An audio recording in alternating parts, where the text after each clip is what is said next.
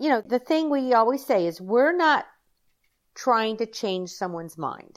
That is not what we're trying to do. I am not going to try and change your mind and convince you that what I believe is better. And let me tell you why. This is why you should believe the way I do. Listen, understand, but not necessarily agree.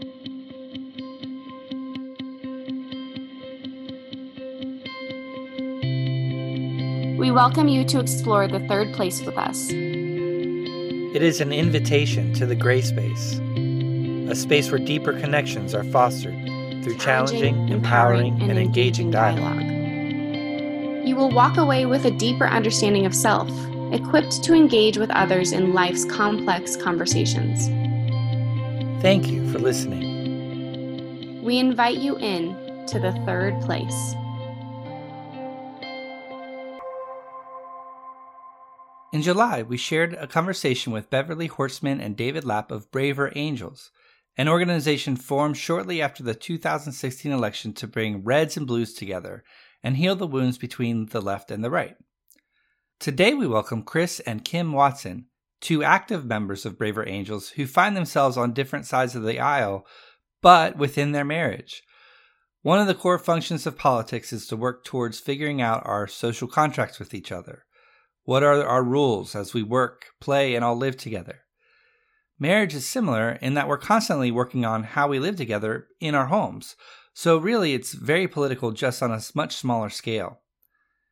Mary and I were both very curious to learn from Kim and Chris what they learned from each other while being on opposite side of politics in their marriage.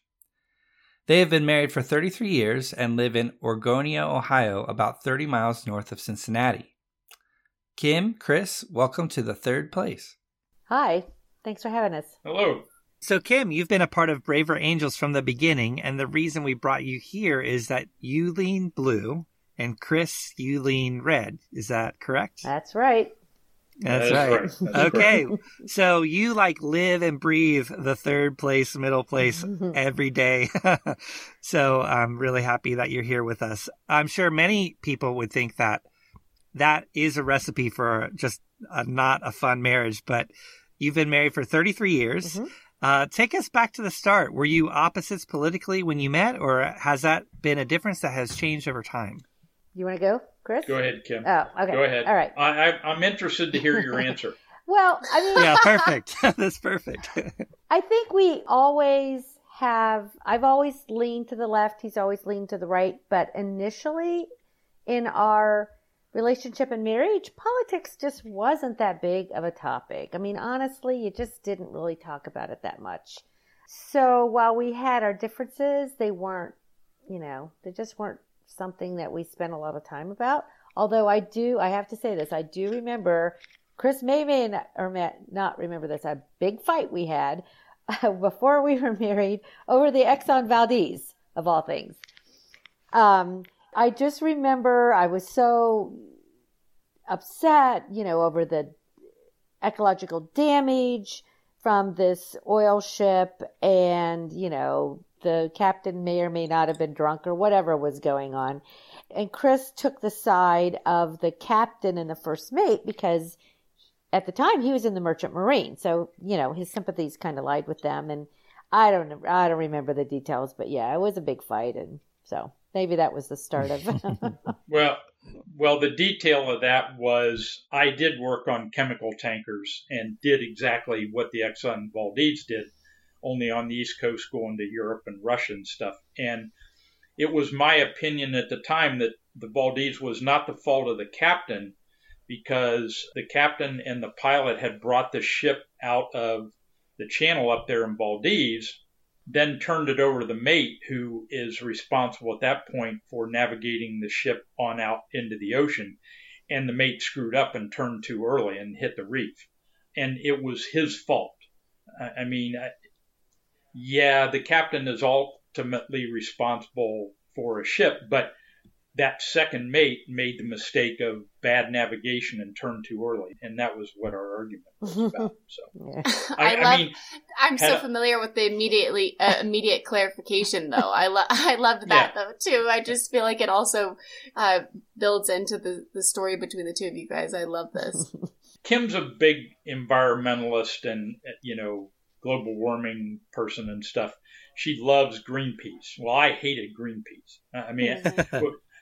because I graduated from the Coast Guard Academy, was in the Coast Guard as an officer for five years, and then worked for NASA for a year on the space shuttle recovery program where we brought the boosters back that came into the ocean, and then went to work on chemical tankers. And Greenpeace used to really piss us off. It, mm. Whether it was Coast Guard or merchant marine stuff, they just, they get in people's way, they do stupid stuff. And, and so she and I don't really agree on that. And I think, do you still give money to Greenpeace? Oh, absolutely. Pizza? Every month. Oh, there you go. So, it so, doesn't come out of my account, so I don't see it anymore. Yeah, so the budget is, is separate too. Yes, yeah. yes. I have yeah. my own little pot of money that I donate money to my causes, and he doesn't interfere I feel like with that. We're already learning. Yeah. I feel like we're already learning tools as to how it works. Um, That's right. I, so I'm wondering, Chris, so in your experience, did you know about her leaning left at um, at the time that you were courting? You know, honestly, if I did, I didn't care. I, I mean, politics back then weren't certainly not an is- a big issue for us. And I, it certainly wasn't as polarized then it is now. You know, right. I, I marched in Richard Nixon's second inaugural parade, and when I was at the academy, and I thought he was a pretty good guy. I mean, even when he got thrown out of office, I still thought. But I was a Republican. I was raised in a conservative Republican family, which I think Kim was too, actually. Well, I came from a divided household, actually. My mom was a Republican. My dad was a Democrat. And I initially voted Republican because I probably, you know, because my mom, right? I mean, you tend to kind of follow yeah. your parents. But and so I do remember voting. Um, I, I know I voted for Ronald Reagan the first term. And, and it was actually Ronald Reagan's presidency that flipped me to Democrat. Yeah, it was Jimmy Carter's presidency that made me never, ever vote for a Democrat again. Yeah. You guys are cracking me up. This is so fun already.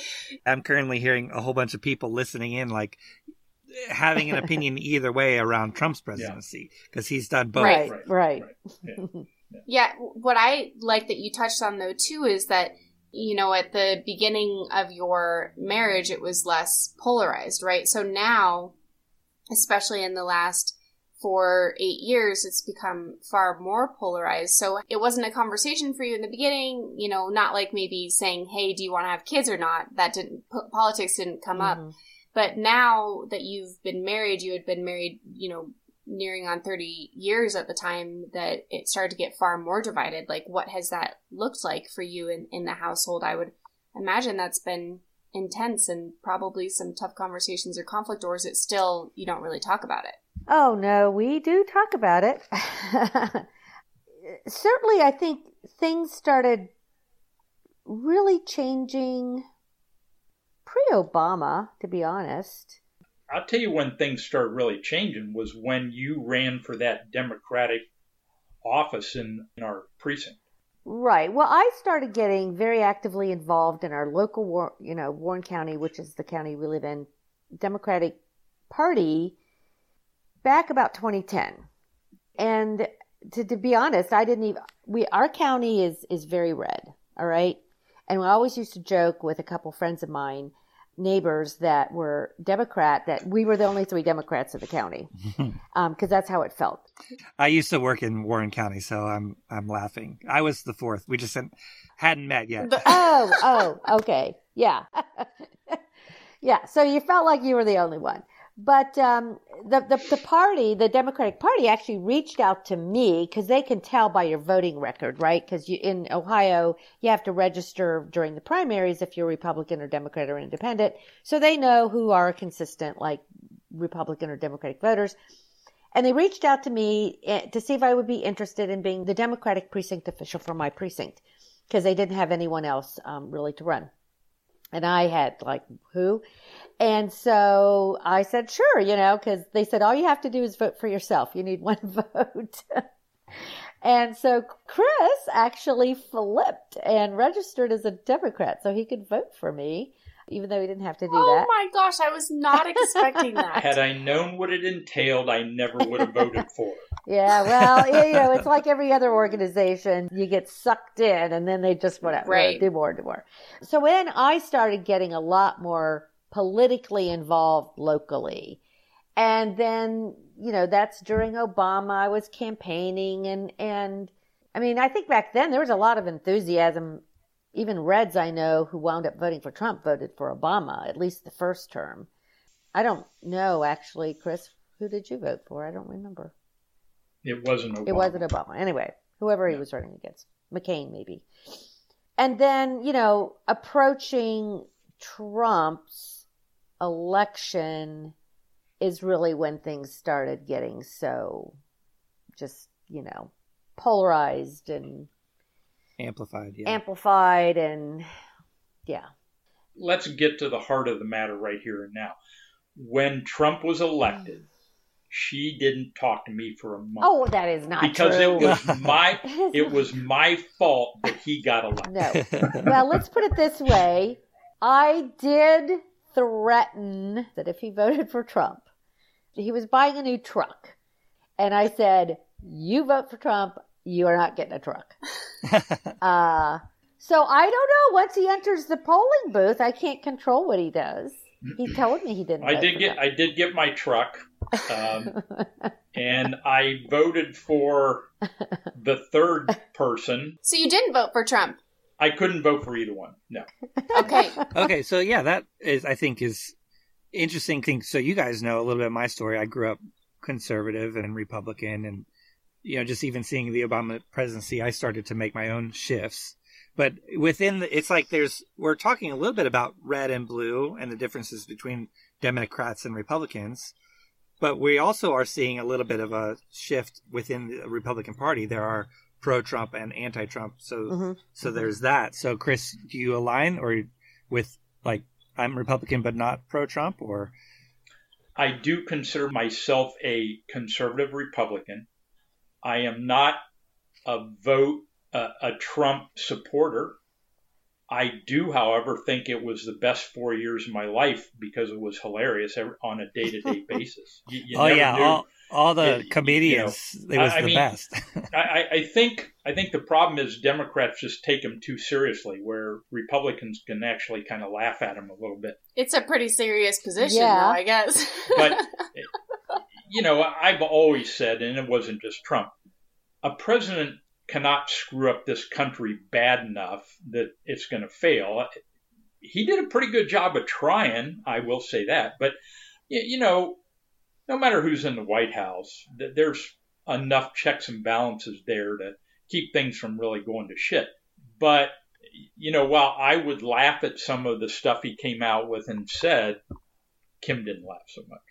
And and Kim has a lot of very blue friends, left-leaning friends from Columbus. And to listen to them talk was like, oh, my God, that Kim's left. But some of these people make her look like a flaming Republican. You know, it's it's amazing what comes out of their mouth sometimes. Kim, Kim, what does that bring up for you when you think about how he's, you know, with it, we were talking about sort of the language. Like, I think it's really interesting because what's cool about this organization that you're both a part of, Braver mm-hmm. Angels, is that you really can lean into the fact that it's not just red or blue anymore, and that um, it's more the leaning, and that it's a spectrum. And, you know, where do you fall in that spectrum? And did you realize that as a result of being a part of Braver Angels, or has this just been your own internal discovery? Well, so I got involved in Braver Angels in April of twenty seventeen, so right after Trump had been elected. I'd gone to Washington. I was part of the Women's March in Washington, which was the most amazing experience. A million women, nobody got arrested. Imagine that. And it wasn't until, and I and I was involved in Braver Angels, and I was attending these meetings. I had to come home and I, you know, tell Chris about them, et cetera, et cetera. But he was, you know, he was not participating. He was just sort of this passive observer. And I'll have to say, you know, we had, you know, very, very heated arguments over what Trump was doing and saying. And, you know, he'd say, you're taking it too seriously. And I'm like, for Christ's sakes, he's the president of the United States. Of course I'm going to take it seriously. And then finally, I think it was in nineteen, the summer of nineteen, I wanted to go to the second Braver Angels National Conference in Saint Louis.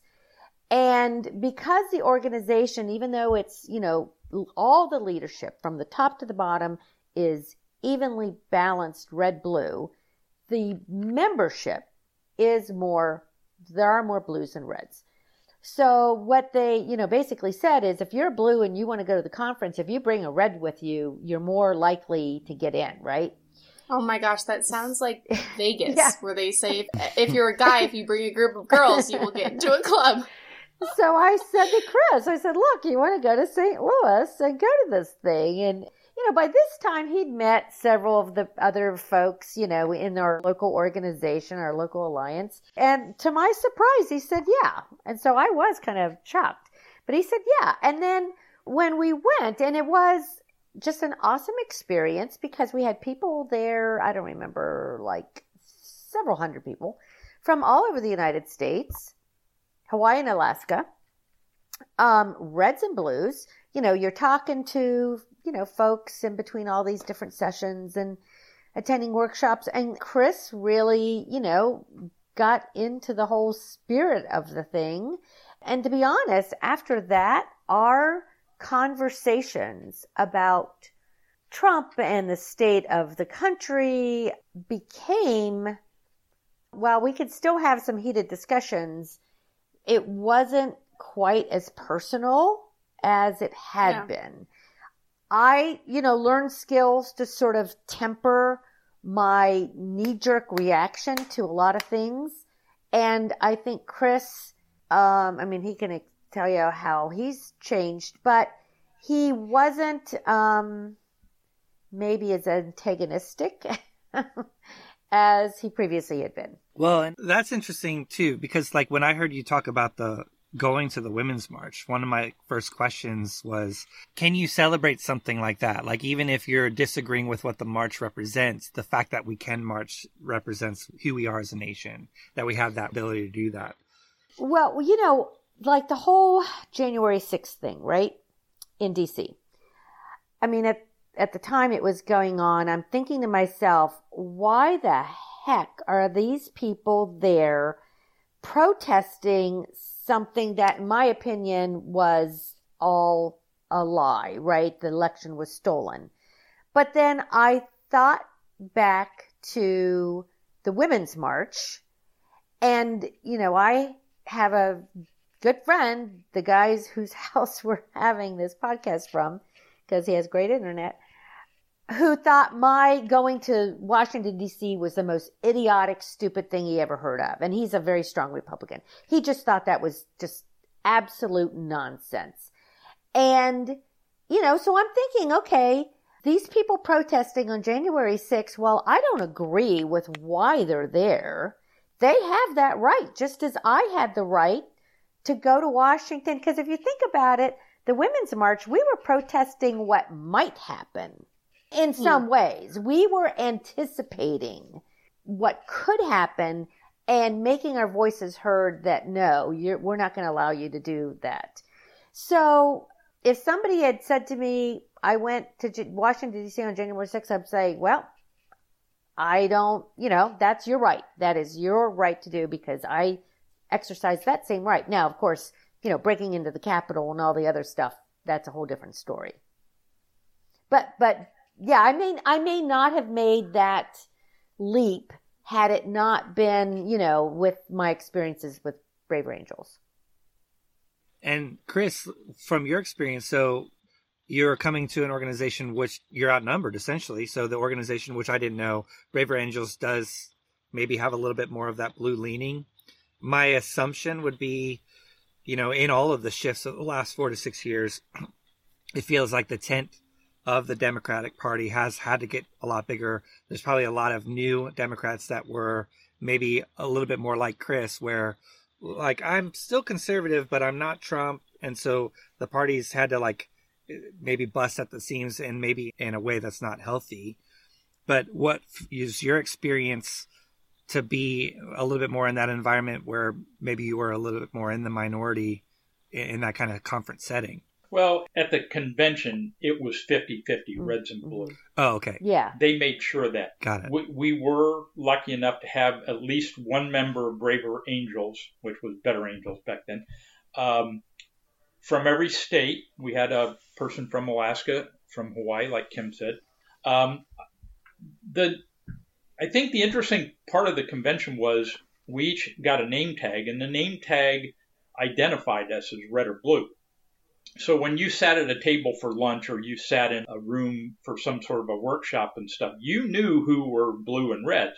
And Kim couldn't tell you, we went out to dinner with some people that were blue and red, and from our area and from out of area. I probably two of the guys I talked to the most that I enjoyed the most were blues from the East Coast.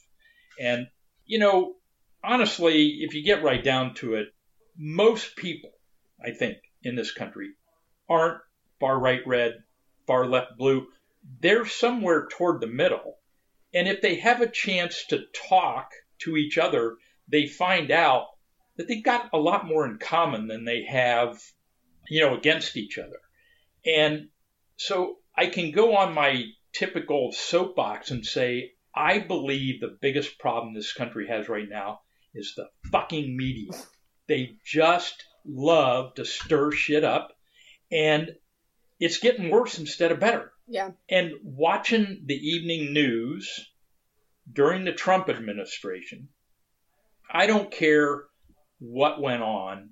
If Trump did a great thing, signed a treaty with whatever, or did sign some bill that benefited whatever, N B C anyway had to follow up with a negative story about Trump.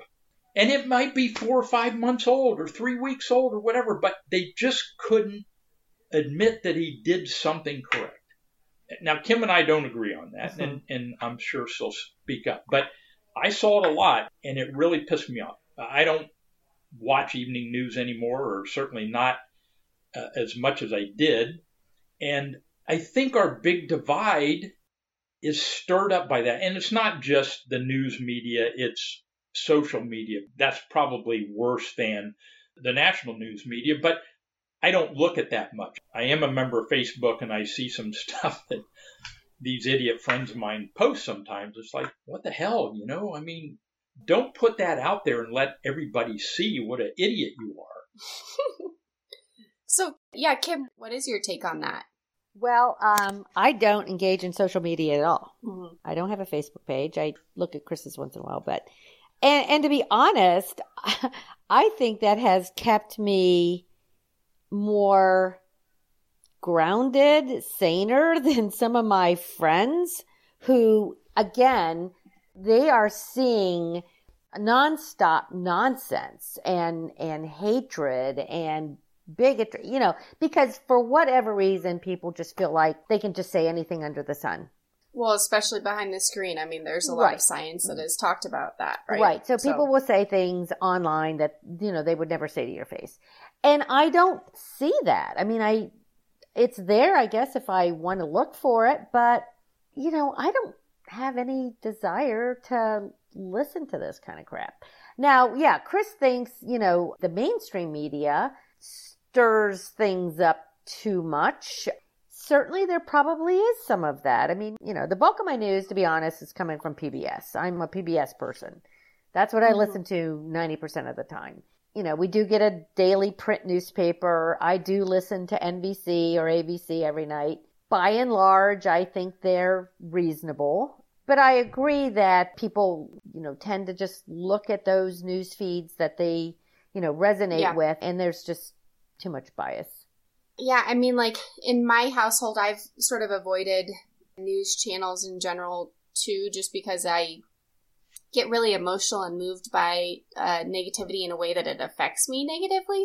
But that's interesting because my husband definitely really does seek out his information, so I can appreciate where he's coming from. And sometimes I feel like I'm less equipped in our conversations because I intentionally don't seek things out. So sometimes I feel like, do I have a place to say? And I've realized, yes, I do. I'm coming from my human perspective, whatever it is. And I think that that's the distinction that I really want to ask a little bit more about too, is that what Braver Angels did and what this convention did is that it brought it back to the human perspective where you got to sit face to face. You weren't getting your bias confirmed from media. Instead, you got to sit there and look at each other. And were you taught then skills or questions to ask, how to be curious, how to find those commonalities? Like, what were some of those things that Braver Angels provided you that have made it so that you could be more human to human and more productive in people that shared all different values within a room? Well, I mean, one of the things Braver Angels teaches you is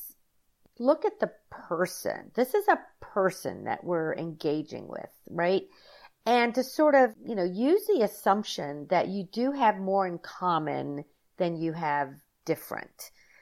And, you know, there's different workshops and skills that you kind of go through to understand, as Chris said, we have more, typically, we have more in common than we don't. And it's just, you know, like through Braver Angels, I became, you know, friends, I considered them friends, with some very, very right folks who certainly are, are right of Chris. But because, you know, we would meet, we would engage, we'd talk, you know, and, and you talk about stuff that's not just politics, right? You know, when you find out, oh, well, you know, you live out in the country and have a big farm and I've got, you know, a big vegetable garden and blah, blah, blah, you know, all whatever. You know, you find things of commonality. And then, of course, we try to use language that's non-confrontational and separate out, you know, the person from, you know, their beliefs. You know, the sad thing is with the election of Biden, we lost some of our long-term reds as part of our alliance. And I don't really know why. Interesting. In in the one guy's case, I, he sold his business. It may be that, you know, now he and his wife are, you know, trying to travel more. But to be honest, I just think either they did believe that the election was stolen, and they don't want to say it, at least to our face, you know, and, and, and so therefore they don't want to participate anymore. Or maybe they're just disheartened. I don't really know. But I was sad to see them leave. Yeah, I was wondering about that, if the organization had shifted any, if it's continued to attract blues and reds, or if there's been a mix. Chris, you know, I, I think one of the things that you just said, too, that made me think of this phrase is just the humanness, the language, right? I, I think one thing that, as I've wrestled through not only politics, but just the this idea of this third place, moving away from, you have to be so binary. You're either this or that, moving again to that common.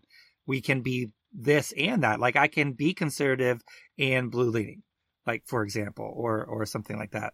But that language, I think the respectfulness, the humility, that is important as foundational pieces of the language. One question I have is this phrase always comes to my mind is agree to disagree.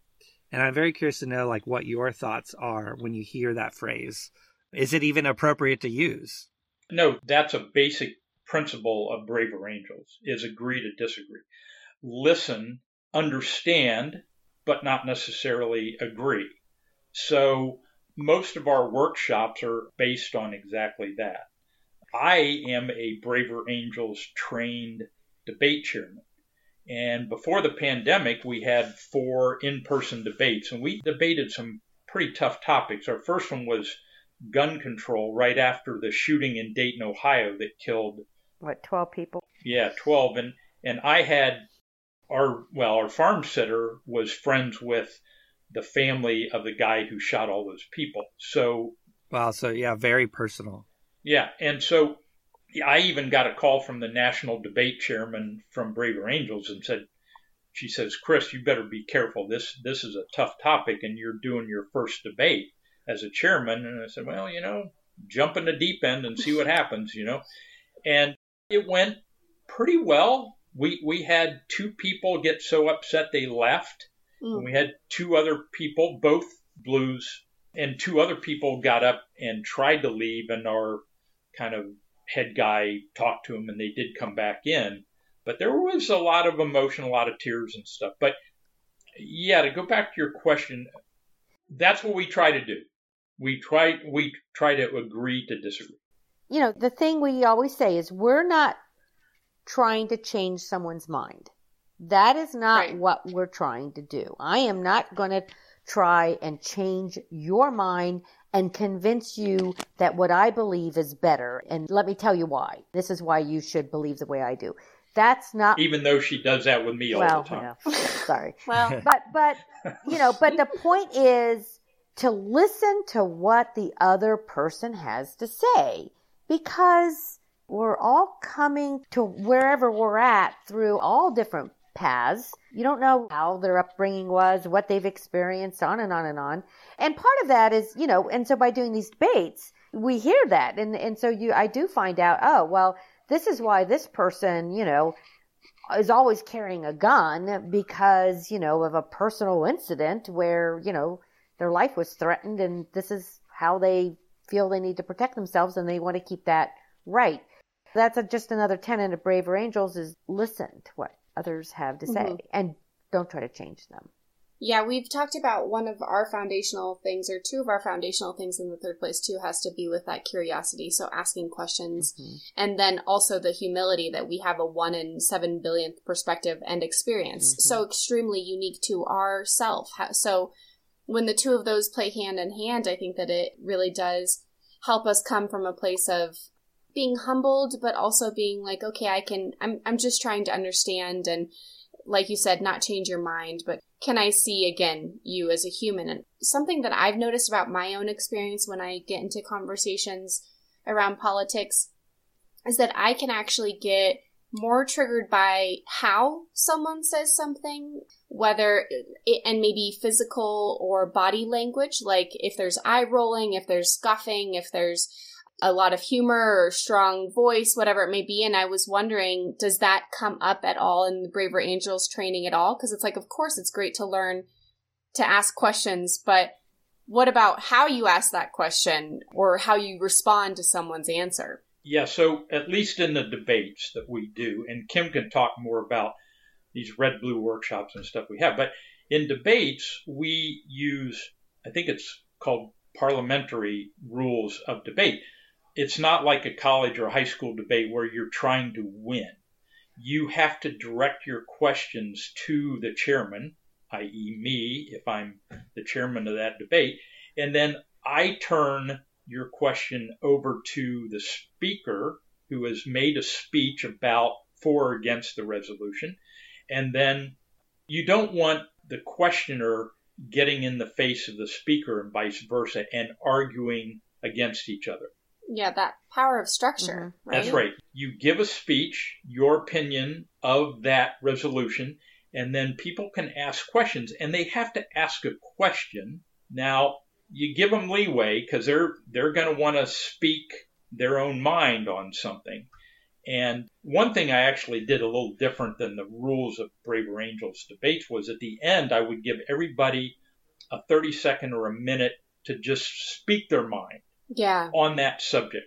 And I think a lot of people didn't want to put themselves in the forefront to either ask a question or give a speech, but everybody had an opinion and they would like to get that opinion out there. And, and I thought it worked out pretty well. And I actually noticed that the last national debate I participated in with Braver Angels, they did that. It makes me think of like a like tire pressure, mm-hmm, like mm-hmm. if you could just take a little bit of pressure out of the tire so that then they could relax into actually listening. Because think about like, you know, I'm an extrovert, and when I have something to say, sometimes I'm only thinking mm-hmm. about what I want to say. And so I can't even actually be present or absorb what's around me. I think that that was, sounds like a really brilliant and bite-sized way to take the pressure off so that people could right. listen. Yeah. yeah, and I think that the work of Braver Angels is obviously needed now more than ever.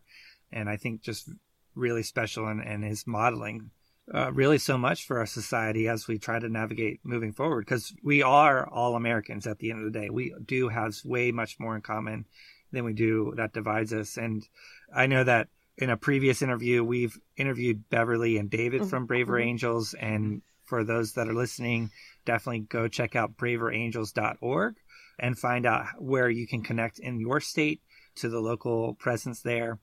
I just wanted to ask one final question for you both.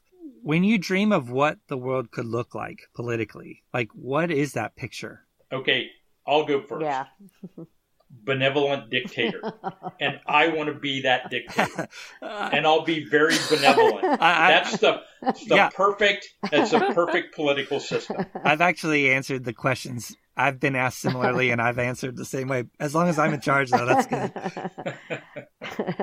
Wow, that's a great question. I, you know, I guess it's not, you know, it's not like our politics have always been, per, you know, it was all it was all perfect until such and such a time, and now it's so much worse, right? We've always had issues, and there's maybe just different issues.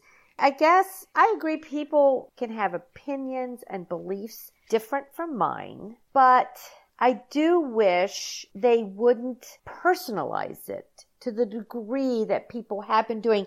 And I do believe you lead by example. And the last leader we had of this United States set a very poor example when it came to personalizing things. You know, he would belittle people that he disagreed with. And I think that set an example for millions of people to do the same.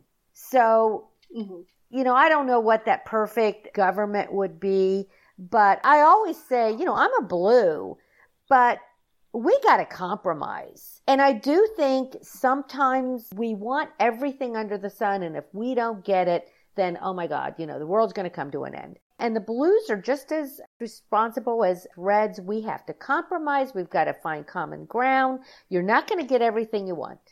And so on a more serious note, to answer your question, what we need is a good third party who can... Or a four or five. Well, I've, I've even got the name for it, the P O C S party, Party of Common Sense. Because if the blues come up with something, this Party of Common Sense can say, no, we're not voting for that. If the Reds come up with some idiotic thing, no, we're not voting for that. But if the Blues come up with something great or the Reds come up with something great, say, yeah, we'll, we'll get on board for that. But, you know, it's all money, and that goes in a whole oh, different uh, direction. We yeah. had this, what do we call it, Kim? Pro- not proposal, but the money in politics thing. Yeah. We believe no ballot, no buck. So if you can't vote for the guy, you can't give them money. And that prevents guys like Soros and the brothers from dumping these trillions of dollars into these elections. That they shouldn't be allowed to do that. If they can't vote for senator whatever or congressman whatever, they shouldn't be able to give them money. I think it's a great idea. It never happened, but it, it's a great idea. I just feel like it's going to be tricky because now we're going to have to define uh, define well, what common yeah. sense is. That's what I told Chris. Common sense again, benevolent. I know dictator. Chris's right. His common sense isn't necessarily the same as mine. Right. Exactly. Uh, you know, one last little light question. You guys have mm-hmm. children. Mm-hmm. You have yes. a son. Where does he lean? We were discussing that on the way over here. We're not really sure. Our son's twenty-eight. Currently lives in L A. To be honest, he knows we're involved in doing this, but as a family, we don't really talk about politics very much. I mean, first of all, he's far away, and when we are together, we got other things to do. But my guess is that he probably follows his father more than me. Although, the one conversation I had prior to the election was, I asked him, you know, if he was going to vote for Biden. And he said no, but he wasn't necessarily going to vote for Trump. But he told me if Bernie had been on the ticket, he would have voted for Bernie. And I'm like, that makes no flipping sense. I mean, seriously. I was getting ready to say. Well, there's yeah. the common sense, sense again. I don't You're know how vote for Biden, but you would have voted for Bernie. And so, maybe he's the leader of the future P O C S. Yeah, I just think, to be honest, I think he's probably just very ill-informed. I... I don't, I don't necessarily agree with that. I think he's probably pretty well informed, but I just don't think he really cares at this point. I think it's just confusing. Yeah, or it's just how it's a challenging time, I think, to also form an opinion. Yeah. And I think what Braver Angels is doing in conversations like this is that uh, it's a safe place to just have mm-hmm. an opinion, to mm-hmm. even form mm-hmm. one. So I just really appreciate the two of you coming on. And this has been, my mom would say, it's been a hoot. And I hope that everyone laughed as much as I did. I was on yeah. mute for a lot of it, but I have been cracking up this entire conversation. And I think that it's really a breath of fresh air to see a couple that's been married for thirty-three years and that can lean in two different directions and find your own way of living and being in this yeah. benevolent world. We're and and politics for. At the end of the day, it's about social contracts, right? And we talk mm-hmm. about politics in this big version, but to me, politics includes how do you run a house? And so you're living politics every day just in that way too. So mm-hmm.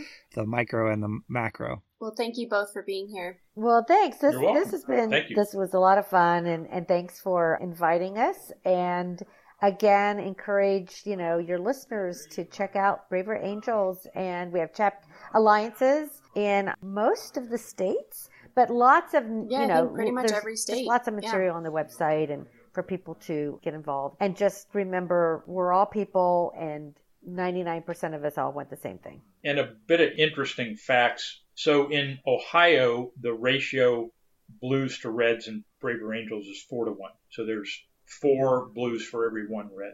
The encouraging thing for us is our membership went from about two hundred fifty last year to over seven hundred this year. So we've got people joining the organization. Reds and blues. Yeah. Right. I've been involved in something called the Red Caucus within Braver Angels, and our primary focus is to try to recruit more reds. Because what we're finding is we've got a huge amount of blues out there who want to engage with reds. That's right. But yeah. I can only be available twenty-four hours mm-hmm. a day. You, you know, I can't engage with every blue yeah. out there, and that's true of my red Braver Angels yeah. co-member. So thanks for pointing that out. I do. I think that that's interesting. It's like that's that's really where I find the hope is that people are looking to, that you're seeing growth mm-hmm. is because that shows that there's a desire to mm-hmm. to reconnect, right. right? So and the initiative that you're doing within the organization, Chris, sounds really important to get reds uh, expressing that and participating as well. And the other thing is, you know, I believe, I don't know how many national members we have now, Kim, around forty thousand, thirty thousand? Oh, honestly. Um, is it that high? I don't think it's that high. What we need is a million, quite frankly, mm-hmm. to make a difference. Mm-hmm. We need a million people out there that are agreeing to talk to each other and convince everybody else that they need to do the same thing. That's when you make a ripple into a wave, yeah. right? Yeah. Yep. Well, thank you again. This has been really, really fun and insightful. We okay. appreciate okay. it. Thank you very much. Thank you. See you guys. Bye-bye. Be well.